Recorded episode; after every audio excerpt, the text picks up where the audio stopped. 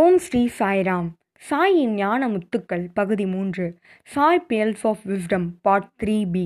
இந்த சீரீஸில் சுவாமி ஸ்டூடெண்ட்ஸ் கூடயும் டீச்சர்ஸ் கூடயும் உரையாடுற அந்த சுவாரஸ்யமான உரையாடல்களை தான் நம்ம பார்த்துட்டு வரோம். அந்த வகையில் அக்டோபர் இருபத்தி எட்டு அன்னைக்கு நடந்த உரையாடலை இனி பார்ப்போம்.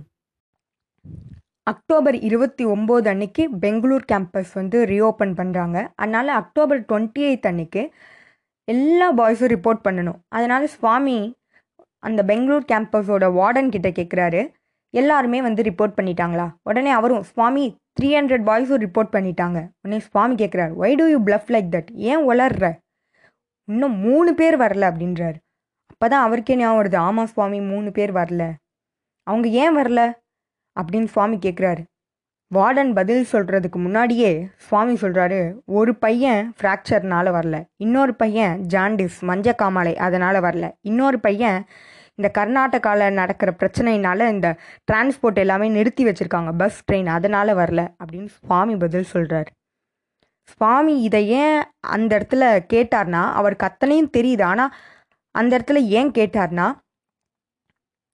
அவருடைய பொறுப்பில் இருக்கிறப்ப அவர் எவ்வளவு கவனமாக இருக்கணும், ஒவ்வொருத்தரும் தன்னுடைய பொறுப்பில் எவ்வளவு கவனமாக இருக்கணுன்றத சுவாமி அந்த இடத்துல நினைவுபடுத்துகிறார். அவருக்கு எல்லாம் தெரியும் அப்படின்றதையும் காமிக்கிறார், எந்த அளவுக்கு நம்ம கவனமாக செயல்படணும் அப்படின்றதையும் சொல்கிறார் சுவாமி. இந்த உரையாடலோட அன்றைய நாளோடைய கான்வர்சேஷன் வந்து முடிவுக்கு வந்தது. நவம்பர் நாலு இரண்டாயிரத்தி இரண்டு அன்று நடந்த உரையாடலை நீ பார்ப்போம். சுவாமி அன்னைக்கு ப்ரொஃபஸர் அனில்குமார் கிட்ட, my words my actions are not understood by many people. அதாவது என்னுடைய வார்த்தைகளையும் என்னுடைய செயல்களையும் நிறைய பேர் புரிஞ்சிக்கிறதே இல்லை அப்படின்னு சுவாமி சொல்கிறார். நான் சொல்கிறத தவறாக எடுத்துக்கிறாங்க, நான் அவங்கக்கிட்ட கடுமையாக நடந்துக்கிறேன்னு சொல்கிறாங்க, அதுக்காக வருத்தப்படுறாங்க, அதுதான் எனக்கும் வருத்தம் தருது. என்னுடைய வார்த்தைகளோட அர்த்தத்தை அவங்க புரிஞ்சிக்கல, என்னுடைய செயல்களோட உள்நோக்கத்தை அவங்க தெரிஞ்சிக்கல, அதுக்கு பின்னாடி இருக்கிற உள்ளன்பும் அவங்களுக்கு தெரியல. நான் என்ன செஞ்சாலும் அது அவங்களுடைய நன்மைக்காக தான், என்னுடைய செயல்களில் எந்த ஒரு சுயநலமும் இல்லை அப்படின்னு சுவாமி சொல்கிறாரு. உடனே ப்ரொஃபஸர் அனில்குமார் அவர்கள் வந்து, சுவாமி இதையே நம்மக்கிட்ட சொன்னாருன்னு சொல்லி யோசிக்கிறார். அப்போ தான் ஞாபகம் வருது, அன்னைக்கு சுவாமி அவரை இந்த கான்வர்சேஷன் நடக்கிறதுக்கு சில மணி நேரங்களுக்கு முன்னாடி சுவாமி அவரை திட்டிருக்காரு. லெஃப்ட் அண்ட் ரைட் வாங்கினப்ப, ஐயோ சுவாமி என்னை ஏன் இப்படி திட்டுறீங்க, எனக்கு கஷ்டமாக இருக்குன்னு சொல்லி அவர் மனசில் நினச்சிருக்காரு. அதைத்தான் சுவாமி வந்து my words and my actions are not understood by many people அப்படின்னு சுவாமி சொல்கிறார். அது என்னவோ உண்மைதான், அவருக்கு எனக்கு மட்டும் இல்லை அப்படின்னு சுவா அவர் ப்ரொஃபஸர் அனில்குமார் அவர்கள் சொல்கிறாரு. இந்த உலகத்தில் எத்தனையோ பேர் சுவாமியோடைய வார்த்தைகளையும் செயல்களையும் புரிஞ்சிக்காமல் இருக்காங்க, அவர்களுடைய உண்மையான இன்டென்ஷன் என்ன, ஒவ்வொரு செயலுக்கும் பின்னாடி இருக்கிற அந்த அன்பை புரிஞ்சிக்காமல் இருக்காங்க. அதற்காக தான் சுவாமியோடைய ஸ்டேட்மெண்ட் எப்போவுமே அதில் ஒரு மிகப்பெரிய அர்த்தம் இருக்கும் அப்படின்றத அன்னைக்கு நான் தெரிஞ்சுக்கிட்டேன். அதோட அந்த நாளோட உரையாடல் முடிவுக்கு வந்தது. நவம்பர் மூணு இரண்டாயிரத்தி இரண்டு அன்று நடந்த உரையாடலை இனி பார்ப்போம். எல்லாரும் அதே மாதிரி உட்காந்துருக்காங்க. அப்போ சுவாமி திடீர்னு வந்து சொல்கிறாரு, லுக்கியர் அனில்குமார், இன்றைக்கி என்ன நடந்துச்சுன்னு தெரியுமா? சுவாமி என்ன நடந்துச்சு? சுவாமி இன்றைக்கி ஒரு பையனுக்கு வந்து ஆப்ரேஷன் பண்ணாங்க, அவனுக்கு ஹார்ட்டில் ப்ராப்ளம் இருந்துச்சு, அந்த ஆப்ரேஷனையும் சக்ஸஸ்ஃபுல்லாக முடிச்சிட்டாங்க. ஆனால் அதுக்கப்புறம் நிறைய காம்ப்ளிகேஷன்ஸ் வந்ததாக சுவாமி சொல்கிறாரு. அதுக்கு பின்னாடி என்ன நடந்துச்சுன்னா, அவனுடைய வயிறு பகுதி வந்து வீங்கிடுச்சு, அதனால் வந்து அந்த பையனால் ஒழுங்காகவே சாப்பிட முடியல போல இருக்குது. அப்போ டாக்டர்ஸ்லாம் வந்து சுவாமிகிட்ட ரிப்போர்ட் பண்ணதா, சுவாமி இந்த மாதிரி வந்து ஆப்ரேஷன் சக்ஸஸ்ஃபுல்லாக முடிஞ்சிருச்சு, ஆனால் இதுக்கப்புறம் இவ்வளோ காம்ப்ளிகேஷன் ஆகிடுச்சு சுவாமி அப்படின்னு சொல்லி சுவாமிகிட்ட வந்து முறையிடுறாங்க. அப்போ சுவாமி வந்து விபூதி கொடுத்துருக்காரு. விபூதி கொடுத்தோன்னே அந்த பையனுடைய அந்த வீங்கின பகுதியில் வந்து தடை விட்டுருக்காங்க. உடனே அது சரியாயிடுச்சு, அந்த பையனும் நார்மலாக வந்து டின்னர் சாப்பிட்ருக்கான். இந்த விஷயத்த வந்து சுவாமி அன்னைக்கு சொன்னார். இன்னொரு முக்கியமான விஷயத்த கண்டிப்பாக சொல்லியே ஆகணும். டாக்டர் அல்ரஜா இருக்கார் இல்லையா, அவர் வந்து சூப்பரிண்டென்ட் ஆஃப் ஜென்ரல் ஹாஸ்பிட்டல், அவர் டெய்லி வந்து சுவாமியை பார்க்க வந்துடுவார். சுவாமி, இத்தனை பேருக்கு நாங்கள் ஆப்ரேஷன் பண்ணியிருக்கோம், இத்தனை பேரை வந்து அட்மிட் பண்ணியிருக்கோம், இத்தனை பேருக்கு வந்து ட்ரீட்மெண்ட் கொடுத்துருக்கோம் அப்படின்றத சுவாமி கிட்ட சொல்லுவார். சுவாமி உங்களுடைய பிரசாதம் வேணும்னு கேட்பாராம். சுவாமி அவங்களுக்கு பிரசாதம் கொடுத்துட்டு இன்ஃபெக்ஷன் கொடுப்பாராம். சுவாமி, நீ வந்து இன்னைக்கு இன்ஃப்ளூயன்ஸான்னு சொல்லி ஒருத்தருக்கு சொன்னேன்ல, அவர் இன்ஃப்ளூயன்ஸா இல்லை நிமோனியான்னு சொல்வாராம். அதோட இவருக்கு வந்து ஆப்ரேஷன் பண்ணாத விபூதி போதும் அப்படின்னு வாராம் சுவாமி. இந்த மாதிரி இன்னும் பல விஷயங்களை வந்து அவர் கூட வந்து சுவாமி சொல்வார். இதை நேரடியாக வந்து ப்ரொஃபஸர் அனில்குமார் அவர்கள் வந்து பார்த்துருக்காரு. இதிலேருந்து நம்ம தெரிஞ்சுக்க வேண்டியது என்னென்னா, சுவாமி அதாவது பகவான் Sri Sathya Saibaba is doctors of doctors, மருத்துவர்களுக்கெல்லாம் பெரிய மருத்துவராக இருக்காருன்றது தான் நம்ம இப்போ தெரிஞ்சுக்கிறோம். இந்த உரையாடலோட அன்னைக்கான நாள் முடிவுக்கு வந்தது. இனி அக்டோபர் இருபத்தி ஒன்பது இரண்டாயிரத்தி இரண்டு அன்று நடந்த உரையாடல்களை பார்ப்போம்.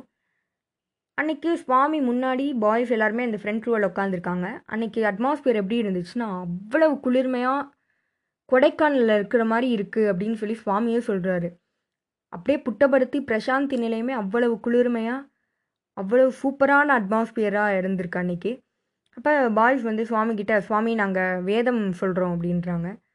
சுவாமி சொல்கிறார் வெயிட் வெயிட் அப்படின்றார். உடனே ப்ரொஃபஸர் அனில்குமார் அவர்கள் எழுந்திரிச்சு, சுவாமி இந்த ஒரு நல்ல அட்மாஸ்பியரில் நாங்களும் வேதம் கேட்டோன்னா நல்லாயிருக்கும் சுவாமி, எல்லாருமே மகிழ்ச்சி அடைவாங்க பக்தர்களும் அப்படின்றார்.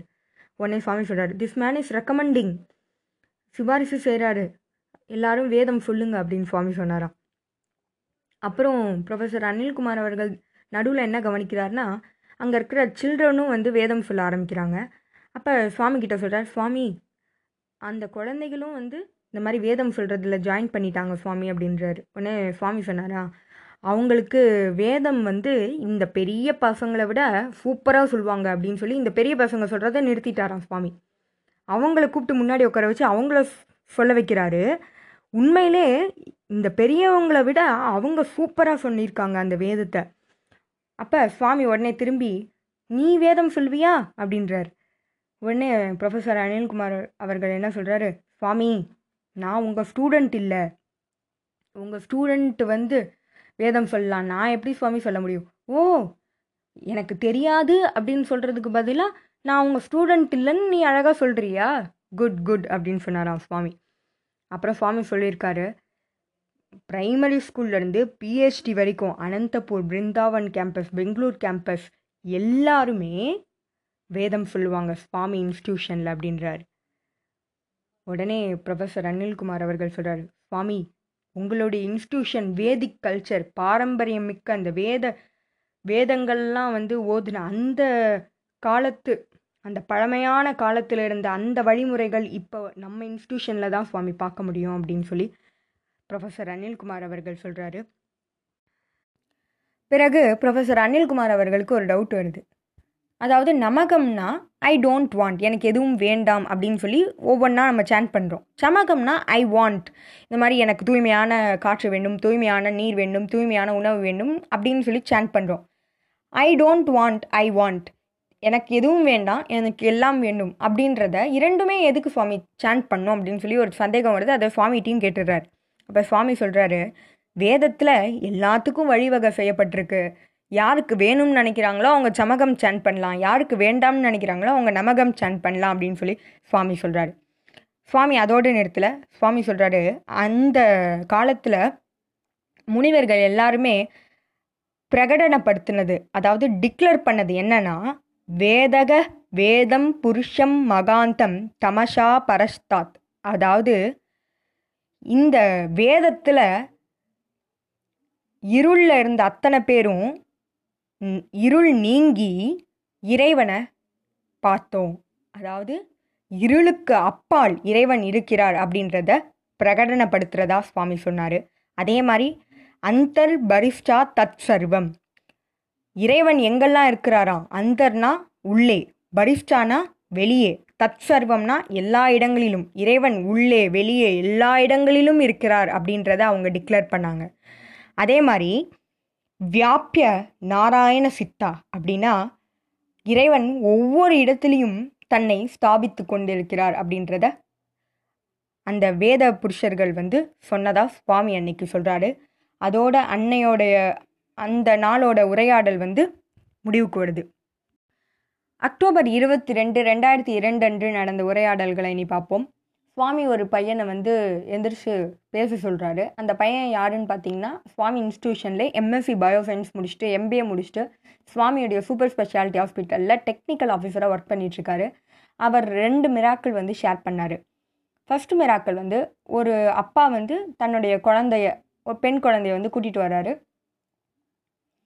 அந்த குழந்தைய வந்து செக் பண்ணப்ப அந்த குழந்தைக்கு வந்து ஹார்ட்டில் ப்ராப்ளம் இருக்கிறதா, இதயத்தில் ஏதோ ஒரு ப்ராப்ளம் இருக்குன்றத டாக்டர்ஸ் வந்து கண்டுபிடிச்சி சொல்கிறாங்க.